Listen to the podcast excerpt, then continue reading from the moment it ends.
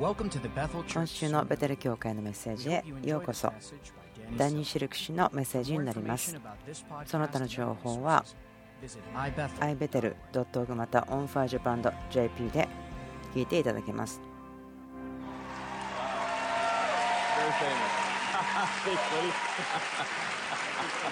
yeah, it is. It's true. oh. Wow.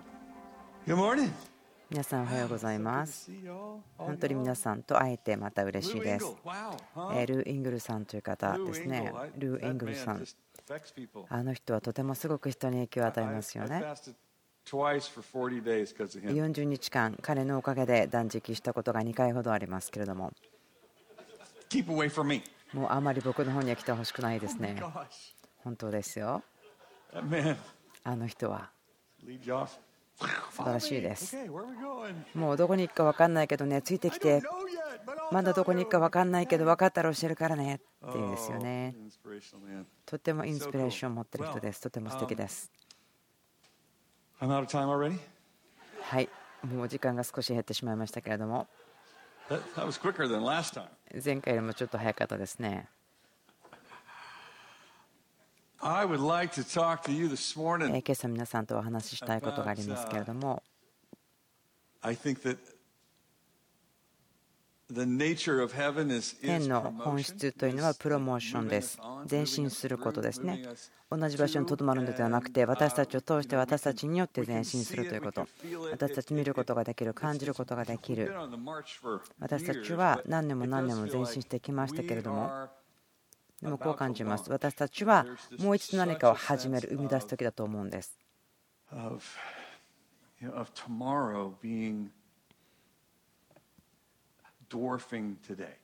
何かすごくわくわくすることを感じます。期待があります。何かこの空気の中にエクセルライトすること、その上昇していくことというものが満たされるような気がします。今朝何を分かっちゃったらいいかなと思って祈っていたんですけれども、あることを思い出しました。ヤベツの祈りということを覚えてますか？自分はですねその聖書箇所を読んだ記憶はあまりありませんけれども、建築家だった方ですよね、1900年代にですねある方がその聖書箇所を見つけ出して、その方の本を書きました。私がですね話すことは、創世記の23章からなんですけども、私が今日話したいことの何かこう外枠みたいなもので話していると思います。許可を与えますということ。主に求めることに対して私を祝福してください。そして私を広げてください。というその人生に対して。あなたが主に求めてあなたは期待しますよ。神様の心があなたに与えるものであること。それはでもこういうことなんです。あなたが受けることを望みますか？ということ。でその時にあるプロセス過程を通りますよということを受け取りますか？ということです。私この祈り好きですね。私を祝福してください。そして私の境目を地境を広げてください。あなたの御手が私の上にあって私をえー悪いことから痛いことから守ってくださいというふうに書いてありますけれどもその悪から私を守ってくださいと書いてありますそれによって私が苦しみに遭わないためですと前進とか成長変革その内側にあることがありますけれどもでも私を悪いものから保ち私を成長させてください旧約聖書はこう言っています。私を悪から守りその労苦を増し加えないでくださいと言っていますですから広がること前進すること成長すること祝福に対しては。でもこの世が与えるようなものとは違うものです。それは天からのものでそれは天からのものであるならばあなたは大きく生活しますよ。小さいサイズではありませんよ。イエス様があなたのために払った代価その豊かな命成長すること豊かに広がっていくことそのような人生をあなたは生きますよということです。主の祝福。私たちに許容力を与えます、能力を与えます、その豊かさを作りますよとありますけれども、時々私たちは、ビルさん、こう言ってましたね、以前。この祈りをしないことは自己中心であると言いました。なぜならば、すべての祝福、すべての大きなものというのは、その祈った人の本人のためではないんです。あなたの周りの人たちをよく保つためのものなんです。あなたが恐れていないならば、周りの人のために大きくなることを望むことができるでしょう。あなたが恐れているならば、その小さなサイズにとどまることの全部の理由を見つけることができます。ですから、主が私たちのキャパシティを私たちのキャパシティ、その協力を満たします。管理することができるところまで広げます。でも神の願いというのは私たちが天の豊かさ、天の繁栄を地に対してまた私たちの周りに対して管理していくことです。私とあなたに対する神様の願い、心というのはこのことです。あなたが大きな大きな夢を見ることに許可を与えます。それをあなたは苦しみや労苦抜きにそれを管理することができるように許可を与えます。素晴らしい約束、繁栄、祝福、それらは普通のことです。そうなるべきなんです。そうなるはずであるのです。何かある方たちだけがすることができることではなくて、分かりますか？あなたは神の御国を運んでいます。ですからそれとともに天国があるんです。あなたは何か足りないものがありますか？なくなっちゃうものがありますか？それはありません。私たちは出エジプト記から見ることができます。出エジプト記23章のところに書いてありますけども、ヘブル人たちが荒野から約束の地に向かって進んでいくところですけれども、こう言ってます。私はまた熊鉢をあなたの先に使わそう。こういうことですね。超自然的な力があなたの前に進みます。そして敵を押し出していきます。その反対してくる力の、そのまた後ろの働いている力を押し出していきます。神様があなたに与えているものを取るためです。超自然的な力、あなたの前に進むのです。それがその空気、状況をあなたのために掃除してくれます。でもあなたがするべきこと、あなたの必要なものは、それはあなたがその土地を所有するということを願うことです。受け入れることです。私があなたに与えている場所に入っていくことです。ここはプロセスがあります。時間が少し必要です。そしてある人たちはある人よりも時間がかかってしまうのです。そしてある人たちは急いで走っていってしまいます。そんなこと覚えていますか？でもこう言うんですよね。私は彼らを1年のうちにあなたの前から追い払うのではない。あなたはそれを目指すことできないからですねと言ってます。あなたを待っている所有地すべてをあなたは急にそこを満たすことできませんよというふうに書いてあります。急いで入っていってしまったことありますか？走っていって、あこれ全部私のものだ、所有できる私のものだと思うんですけれども、でもその状況の前に立って、パッて見たら、あなんかちょっとまだ無理みたいと気がつくことありませんか？私と妻のシェリーですけれども、このようなストーリーを持っています。とても面白いので、私たちこの話が大好きなんですけれども、とても若い時私たちはピックアップ、軽トラックのようなものに乗っていましたけども、それはまた子供がいたので私と妻の間に赤ちゃんの子供がカーシートに乗って座っていました。ですから運転している時に私がそのギアチェンジをすると赤ちゃんが泣き出してしまったりまたその赤ちゃんの足がですねピッとこうギアに触ってしまったり 大変でした。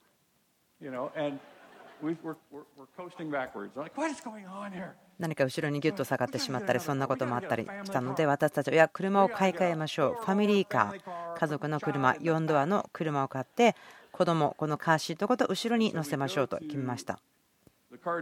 そして私たちは車屋さんのカーディーラーのところにいてですねいろんなファミリーカーということでその4ドア4つのドアがある車を探していました。でもあるところに来た時ですけれどもまるで天からですね光が差してきたように見えたんです。そしてそれが赤のトランザムという高級車に当たっていたように見えました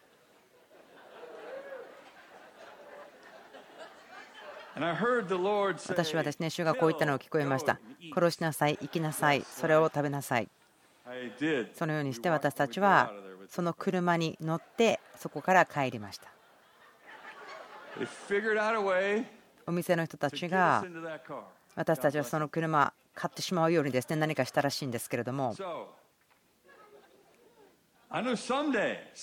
していましたね。いつか将来的にそれをすることができるだろうなと思うのをしてました。だけど私たちは急いで走ってしまったんです。で自分の境界線を越えてしまったということを知らなかったんですね。何かすごく失敗したかなということはしていましたけれども。でもそのような思いが来た時にもあ悪魔お前を縛る。これは神様からの祝福なんだというふうに言ってたんです。主の祝福を盗もうとしているやつめというふうに祈っていました。私はしっかりと自分の間違った決断を自慢げに立ってしまいました。結局、その車は6ヶ月しか保つことができませんでした。なぜならば、6ヶ月後にはタイヤとかブレーキを直すことが必要だったし、私はそれを支払うことができなかったんです。もう車のですねタイヤを一つ一つ直すことも難しくなってしまっていた。ですから、まとにかくですね、えータイヤがパンクしてしまったので運転することもできず結局その車屋さんに戻ってこう言ったんですね。あのすいませんファミリーカーありますか？お店の人はああなたたくさんお金払ってくれたらそのあなたが1回買った車買い返してもいいよっていうふうに言ったんですね。ですから結果的に私はその車を買ったことで12年間お金を払い続けなければならなかったんですそこで掘ってしまった失敗の穴に抜けるのに12年間かかりましたですから私が毎回車を買うたびにその思い出を思い返してしまうんです。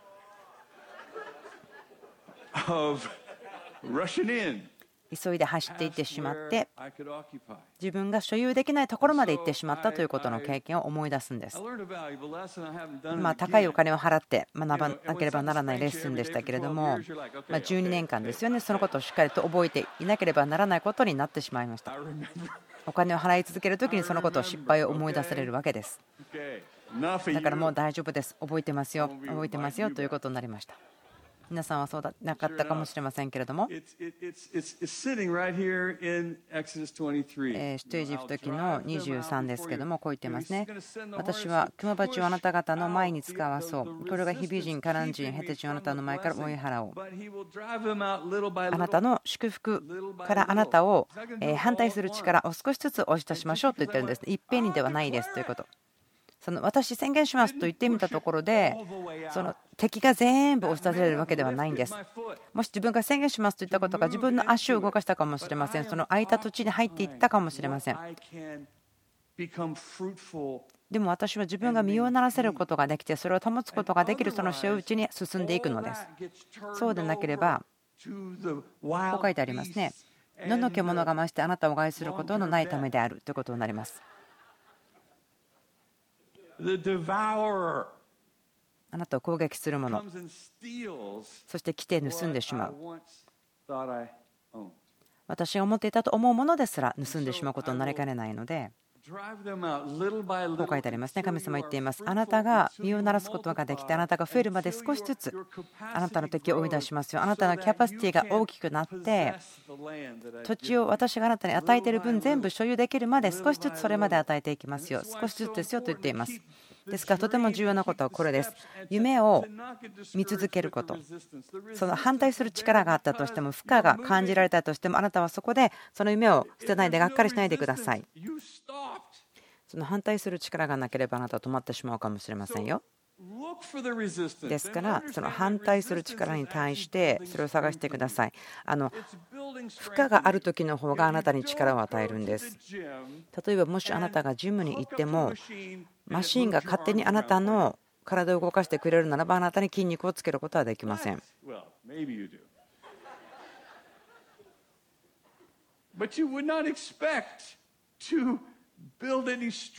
あなたの筋肉が作られるのは機械が勝手にあなたの体を動かしている時ではなくてあなたが負荷に対しての働きをしている時ですね。反対の力に対して働く時に少しずつ少しずつ成長していきます。神様のする仕事というのが敵をその主権とか力をあなたの前から追い出すことです。そして私の仕事というのは前に進み続けることです。神様が開けてくれた土地に進み続けていくところが私の仕事です。反対もあります。そしてそれはこう語ってきます。あなたそれできないじゃないって言ってきます。でも少しずつなんです。少しずつなんです。でも神様が見せてくださったパターンがちゃんとあります。それは私あなたにもっとあげてますよ。あなたが夢に見たよりも全然大きなものを与えていますよ。例えば、こんなことが分かります。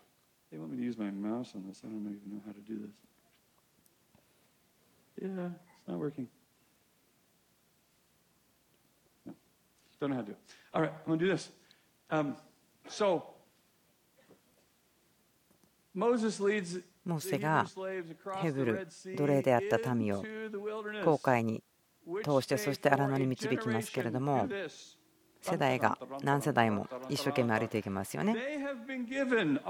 イスラエルの人たちはトルコ、シリア、イラク、ヨルダン、サウジアラビア、この全部の領域を与えられたんです。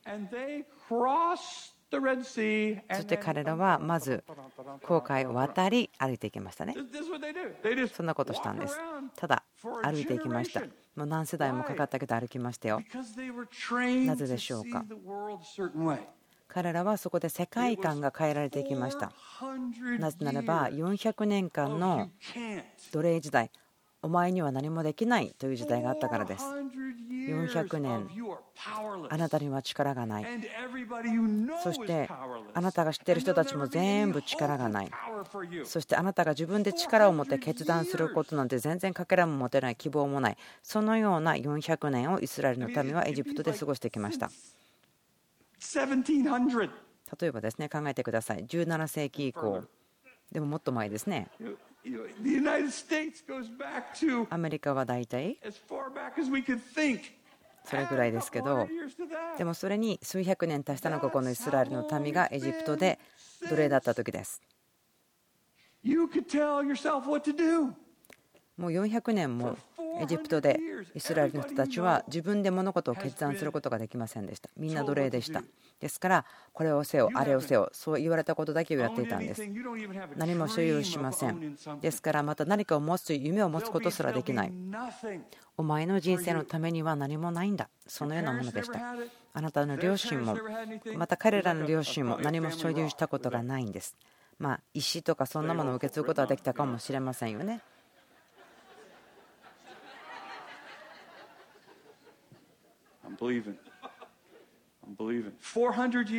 400年間です。400年という間、そのようでした。ですから、神様が彼らをその400年間の力が全然ない無力であるというところから動かした時に神様はこうしました。この民、何もできると思っていないからこうしよう。この小さな赤ちゃんを一人川に流してそしてこの赤ちゃんが王の家で育つようにしてこの赤ちゃんが力権力できないことが何もないという文化の中で育てて全く全然違う期待ということで育てられた人。この男性が私の民を導くことにしよう荒野の中に導いていくものだ。そのようにしよう。まるで申請した人のように変えなければならないと神様は思ったと思うんです。完全に他の霊から生まれたようにしなければならない。他の運命、使命、また他の人種である人のようにしなければならない。それが必要だったんです。なぜならばそうでなければできなかったんです。必要だったのは全然違う考え方、パラダイム、違う期待。不可能なことは何もないということを持つことができること。私たち祈りますね。私たちの家族とか町とか国々のために祈っていますけども、また私たちの今の世代、時代のために祈りますけども、ちょっと見てください。私たちの天のお父さんのことを考えてください。天と地のすべてを作られた作り主の方。すべてのことを知っている方。私たちが見ることすべて.私たちが聞くことすべて作られたこの創造主この方のことを見てください。考えてみてください。今ここで、えー銀河系ですね。太陽系とかえー宇宙のパワーポイントを見せながらその大きさを説明しています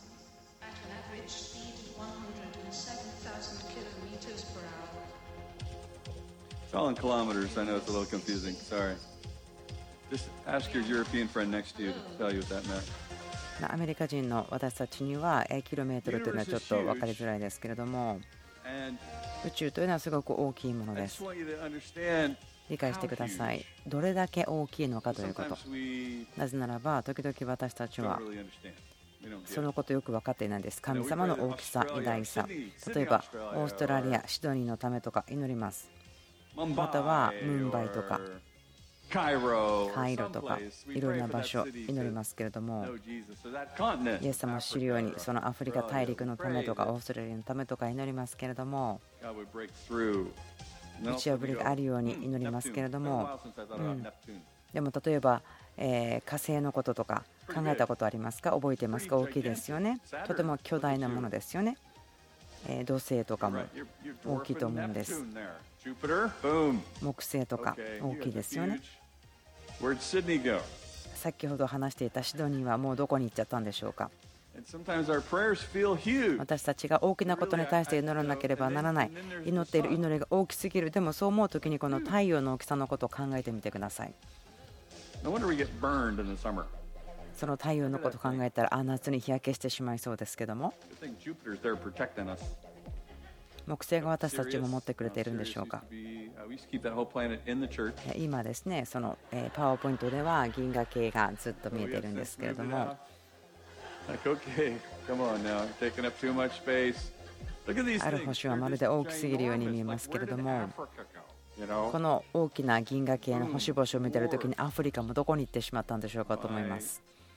なぜならばもっと大きいからですね。神様の創造されたもの。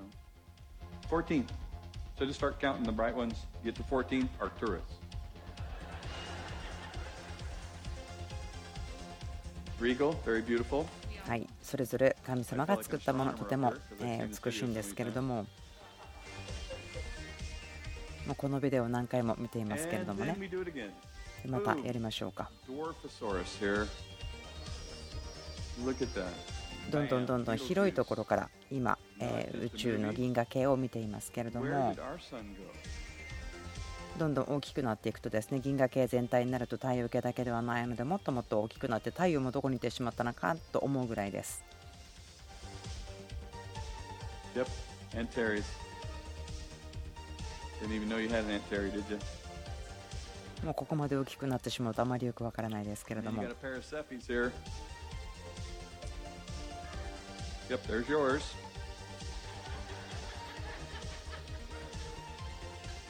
And we get real creative with this other name here. Ready?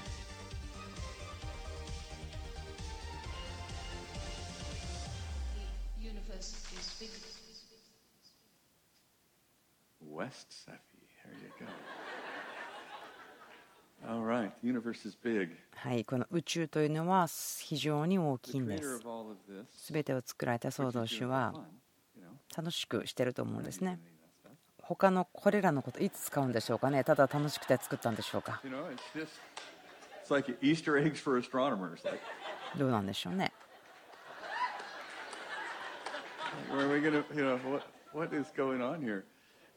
？And これらを作られた全ての創造主の神様は私たちのうちに住むことを決められたんですそして私を信じなさいと言われます私を信じなさい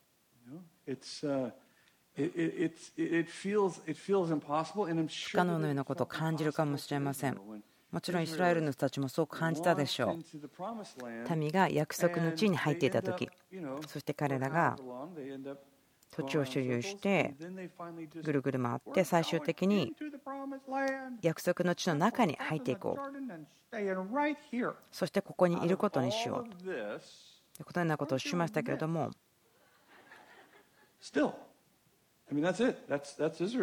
イスラエルのためは立て上げました。神様はこう言います。でも私をもっとあなたに与えたものがありますよ。Than You would, you would even step あなたが足を踏み入れることができる場所もっと広いところがありま.す。けれどもこれ私たちの考え方の変革です。経験したことによっての変革です。また他の人が経験したことを見ても変革が私たちに与えられます。ですからとても重要なことは少しずつでも前進している前進している動いている人たちと共にいることはすごく重要です。ねその実を結んでいる人たちと共にいるのはすごく重要です。神様はこう言ってますよね。あなたの名によって神様が誰なのか言っています。私があなたのために持っているものは制限がないんですよ。どこまでもあるというものなんですよというところ創世記の中に書いてあるのもですねイスラエルが天使とレスリングしたりまたサムソンの両親が天使と会ったりしたんですけれども彼らがした質問に神様は答えていないんです。それはあなたの名前は何ですかという質問です。ヤコブが天使とレスリングをして聞きました。あなたの名前は何ですか？そして天使は答えませんでした。マノアと妻が聞きました。あなたの名前は誰ですか、えー、彼が生まれた時にあなたにポストカード書きますよとか言ったんでしょうか？なぜあなたはそれを聞こうとするのか？私の名は不思議というと書いてあります。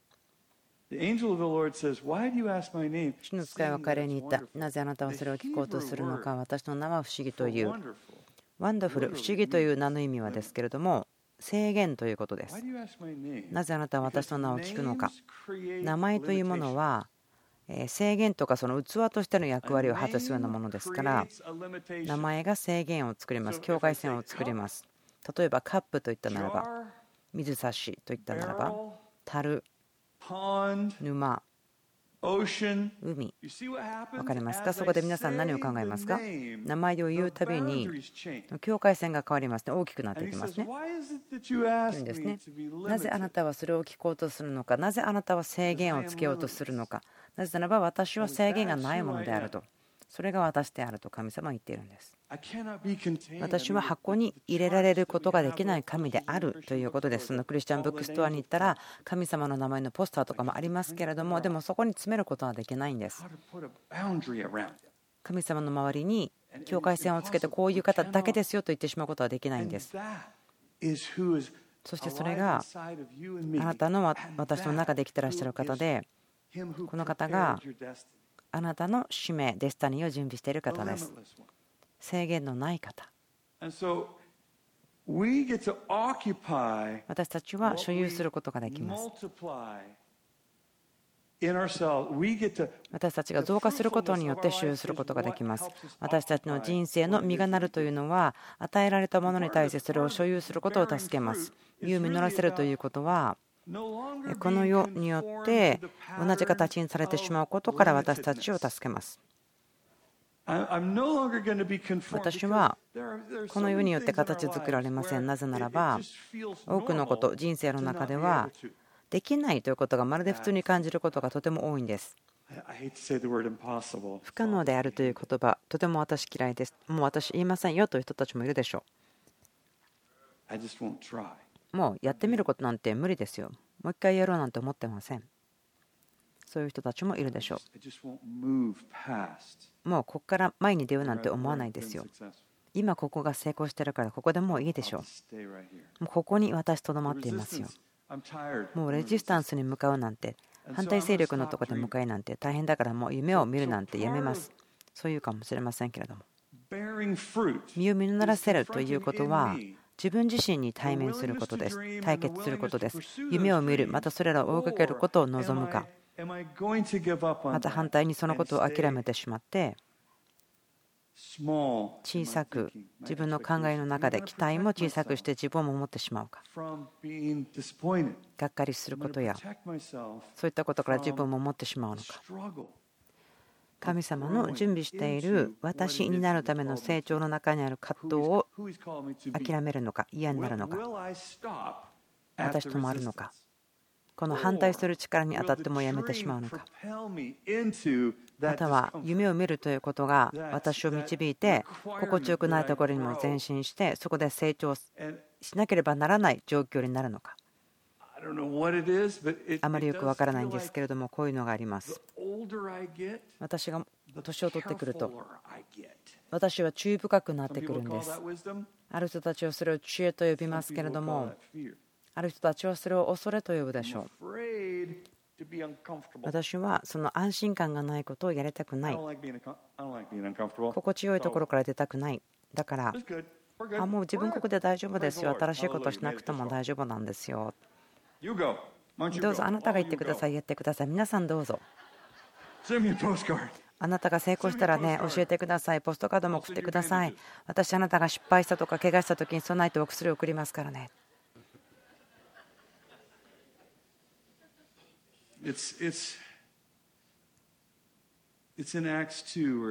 人の働きの2章にもありますけども神様は神様の霊を注がれました。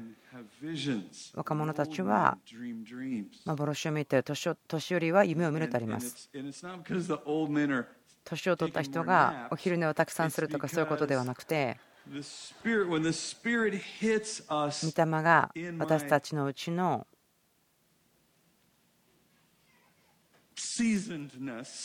長い時間すでに過ごしてきたというところに触れるとそれは私に勇気をくれてそれがなければ前に進むことが心地悪いからできませんよということを進むことができます。若い人にとってはですね新しいことの中に入ってわあこれはすごいすごいすごいということ不自然かもしれませんけども年を取ると気をつけてね誰か怪我しちゃうよ。誰か傷ついちゃうよ言うんです。ちょっと落ち着いてください。落ち着いてください。私ぐらい落ち着いてください。冷静に考えてください。あなた方の喜びは私を神経質にさせますから。その信仰も誰かを傷つけちゃうでしょう。だからここまで戻ってきなさい。ここまで戻ってきなさい。そっち行っちゃいけないよそうじゃなくて私たちみんな一緒に動くんです。みんな一緒に前進するんです。少しずつだけども、実を結んで土地を所有します。私たちは土地を所有します。そしてそれを保ちます。神様が私たちにくれたものを保ち、運ぶんですね。何世代にもわたって渡していくんです。力強いものですよ。力強い人たちというのは、このことが起こるのを見ています。そして力がない人たちは言い訳ばかりするんです。そして何か他の人のせいにするんです。文句言うんです。他の人のせいにするんです。私これできません。なぜならば。なぜならばできないんだよ。そこに理由があるんだよというふうにしてしまうんです。でも不可能なことは何もないと神様言ってますね。何もないってどれぐらいだと思いますか？ですから不可能なことは何もないのでできることが何かあるということです。どこかにそれがあるということです。なんだかわからないけれども、どこかに何かがあるはずです。必要なものは、その人が御霊の人であること、その力の霊を持っていること。私はこれをする。私はこれをするんだ。今まだちゃんと機能してないかもしれないけども、それはそうなりますと思って信じていく。ジョン・エンバーさんの話ですけれども祈っても人が癒されないというならば1000人のために祈ってから私のところに戻ってきてくださいと彼は言いました。1000人のために祈ったらだいぶ時間かかりますよね。時間かかりますよ。でもそれは力強くあるということです。力強くあるということ。力強くあって何が起こるか見てください。人生が命が変わるということを見てください。力強くあることによって変わる命人生。見てください。あなたは力のある霊を与えられていますよ。力と愛と慎みの霊を与えられていますからその力ということは制限がないということを適用することのそのものなんです。ですから力があるということになるんです。力がない人たちは他の人のせいにします。口から出てくるの聞こえますよね。自分のせいじゃないよ。なぜならばね。私たちできなかったんだ。なぜならば大丈夫だよと思うかもしれません。ヘブルの民、彼らは400年間奴隷でしたね。そして航海の前に来た時にもどうだと思いますかお互いが顔を見合わせて、どうする？やばいですよ。進むことができません。できません。進めません。神様の戦略的な働きだったと思うんです。パロが怒って民を追いかけてきたことです。だから後ろに民が向いた時にはエジプトの軍隊を見てきて海を見たら水があったで何が起こるかというと.彼らが期待していたことではなかったけれども起こったのは航海が割れたことです民はそれを見て.こんなの期待してなかったねでも.中に入ったら閉まって私たち溺れちゃうんじゃない水いっぱいだよ。No guarantee that's going to keep going. それがずっと道分かり続けてるとは保証もないし後ろの敵が来続けるってことも分かんないよ。でも敵が近づいてきたからエジプトのパロが近づいてきたからもうしょうがない。行きましょう行きましょう行きましょう。向こう側に何があるかやりましょう。力がない人たちというのは恐れとか脅かしまた痛み危機によってお城を叩かなければ前に進むことができません。それが私を動かします。なのでこれはエジプトの王がイスラエルの民を追いかけてきたから彼らが前に進んできた。そのことを言っているようです。私それをするけど誰かが強制してくれるまではそれできないんだよね。それは力がない人々です。あなたの言葉かもしれません。しなければならない。できないけどしなければならない。後ろから無理に追いかけてこられなければ自分することができない。やるけれどね自分ではできないんだよ。そう思ってるかもしれません。そう言っているかもしれません。目に見えない力が進んでいます。あなたの前に進んでいます。あなたが何を選びますか？あなたは何をすることを拒否しますか？あなたはいつも何をしていますか？それらのことはあなたの中で耕されている人格というかですね特徴になります。実を結ぶためです.それはプロセスなんですね。その過程なんです。You're operating from あなたがその力のあるところから働いているというところ。私はデスタニーがある。私は遠いところだけれども何か自分の情熱が持てるものがある。私の心を捕まえたことがある。もし私がそのために前進していかなければすごく後悔するであろう.追いかけていかなければならない追いかけていくその前進していくということがなければ喜びもないし充実感もありませんこの地上においてはなぜならば私が持っているその使命というのは神様が私の人生こういうものだよと示してくれたものに対して進んでいくことですあなたの一番クレイジーな夢あなたの大きな希望それは本当に大きいものでは実はないんです。神様が持っている許容量とか能力といったものを覚えてください。あなたの一番大きな夢だとしても神様から見たらすごく小さいですよ。私は本当に喜んでいることがあるんです。実はイエス様が私の人生を私が過去に持っていた夢のサイズにとどめなかったことです。もう神様は本当に私が持っていたよりもすごい良い夢、アイデアを持っていました。全然自分はですね、え考えられませんでした。私の救われた町、えウィーバーベルというところですね、うんと昔ですけれども、え1900年代になりますね。私はその時ですね救われた時ですけどもスーパーで働いていてそのお肉屋さんのところでお肉を切る人でした。でこう考えていました。いつか。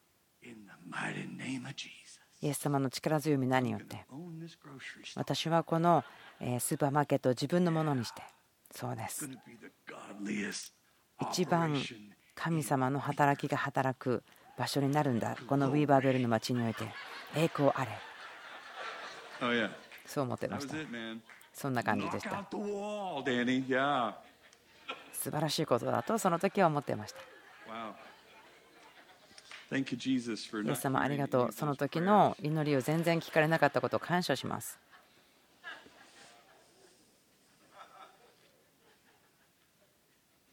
前に進み続けるとはこういうことだと思います。私には行くべきところがある夢がある。私が前進するときに新しくその一部分一部分を見せられていきます。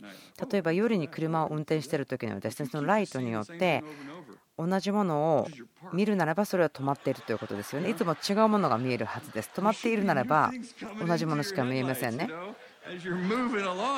あなたが道に沿って進んでいるならば新しいもの違うものが見えます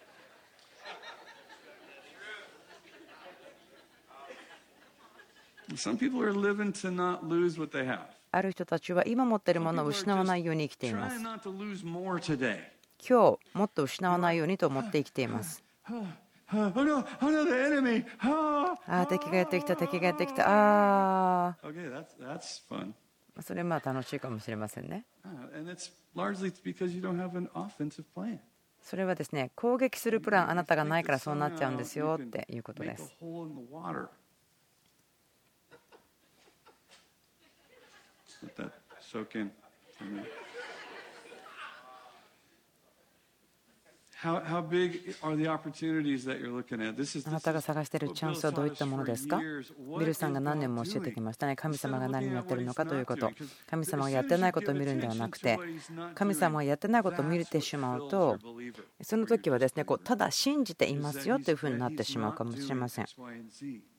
神様あれもやってないこれもやってないと思ってしまうともう宇宙の残り見るのやめてしまうんですね。神様がしている全て残り他のことを見るのやめてしまうんです。何か自分の小さな必要なこととか。なぜ神様このことやってないんだろうとか.でもそれ以外のところで見た時に神様あなたのために何やってますか？あなたは見ていないけれども神様は何をやってますか？そしてやってないことを見てしまって、ああってなってて、それがあなたを満たして、あなたの力のもとになってしまうならば、希望をもたらすところを見てください。期待が大きくなるところを見てください。私たちの人生の中で起こっていること、覚えてください。それらのことをやってる人たちのところに一緒にいてください。葛藤している方のところに行って、ミニストリーするのも一つですけれども。それらの人によって町が建てられるということもありますよ。あなたはそのような状況の中でたくさんたくさん与えることができます。あなたがとても助けを持っているので、あなたの環境の中であなたが最も力があるなと思ったら、あなたは子どもによって、囲まれているのかもしれませんあなたのポジションを守るための小さな人々で周りを囲っているのかもしれません家族とか職場とか主に友人ですけれどもでもあなたの周りをあなたが成長するためにチャレンジする方たちで囲んでください。あなた自身よりも力のある方たちのところに行きましょう。それが私にアカウンタビリティを与えます。責任を取ることを助けてくれます。一歩ずつでもしっかり前に出ること。そのことを助けてくれます。私の周りがその力強い友達で囲まれているならば私が一歩二歩下がってしまったらあねえねえ下がってるよ大丈夫ですよ進みましょうねと言って助けてくれます。それがコミュニティです。それがコミュニティの中における生き方ということで力を与えるものです。そして同時に励まされます。そして私の周りに私はその力も投資しますけどもそれが返ってきます、リフレッシュされます。一方ずつでも少しずつでもそんないっぺんに全部ではないんですけれども私たちやべつの祈りしますか？もちろんしますでも注目することがあります。身を流せることです。アーメでしょうか、どうぞ立ち上がてください。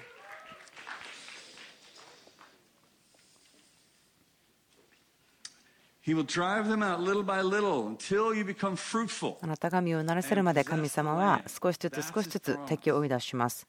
そしてあなたが土地を所有することができるようにする。それが主の約束です。あなたに多くのテリトリーを与えています。領域を与えていますあなたがたくさん見ることができる場所を与えています。期待をたくさん持つことができます。あなたの手を心に置いてください。聖霊様祈ります。あなたが一人一人に見せてください。領域テリトリー。あなたが与えている場所。祈ります。はっきりとさせてください。私たちの使命が分かるようにその行き先も分かるように目を与えてください.見ることができるように私たちがヘッドライトを見て進むことができますように見せてください.あなたが私たちをどこに連れて行っているのか。勇気をください。心地悪いことに対しても直面することができる。またその反対に対しても立ち止まることができる。そして勇気を持ってあなたについていくことができますように祈ります.その戦いのためのプランをください。私たちの心に攻撃をするためのプランをください.障害とか反対の力があってもそれで進んでいくことができますように感謝します.あなたが私たちのうちに立ててくださっているものを感謝します.私たちをここで取り巻いている人々を感謝しますクロスポリネーションすることができますように力強い人生がお互い励ますことできますようにあなたの体の中であなたの栄光のために。イエス様ありがとうございます。イエス様感謝します。あなたの皆主を褒めたたえます。理解を与えてください。はっきりとしてください。あなたがしていることがはっきり分かりますように。夢がもう一度生きてくることを祈ります。夢にもう一度火がつけられますように。Encouraged to face obstacles that have turned us 障害とか難しいことがあったとしてもしっかりそこに立ち向かうことができる勇気が与えられますように感謝します。Thanks for listening to the Sermon 今週もメッセージを聞いてくださってありがとうございます。Visit ポッドキャスト .ibso.org また onfirejapan.jp で見たり聞いたり読んだりしていただけます。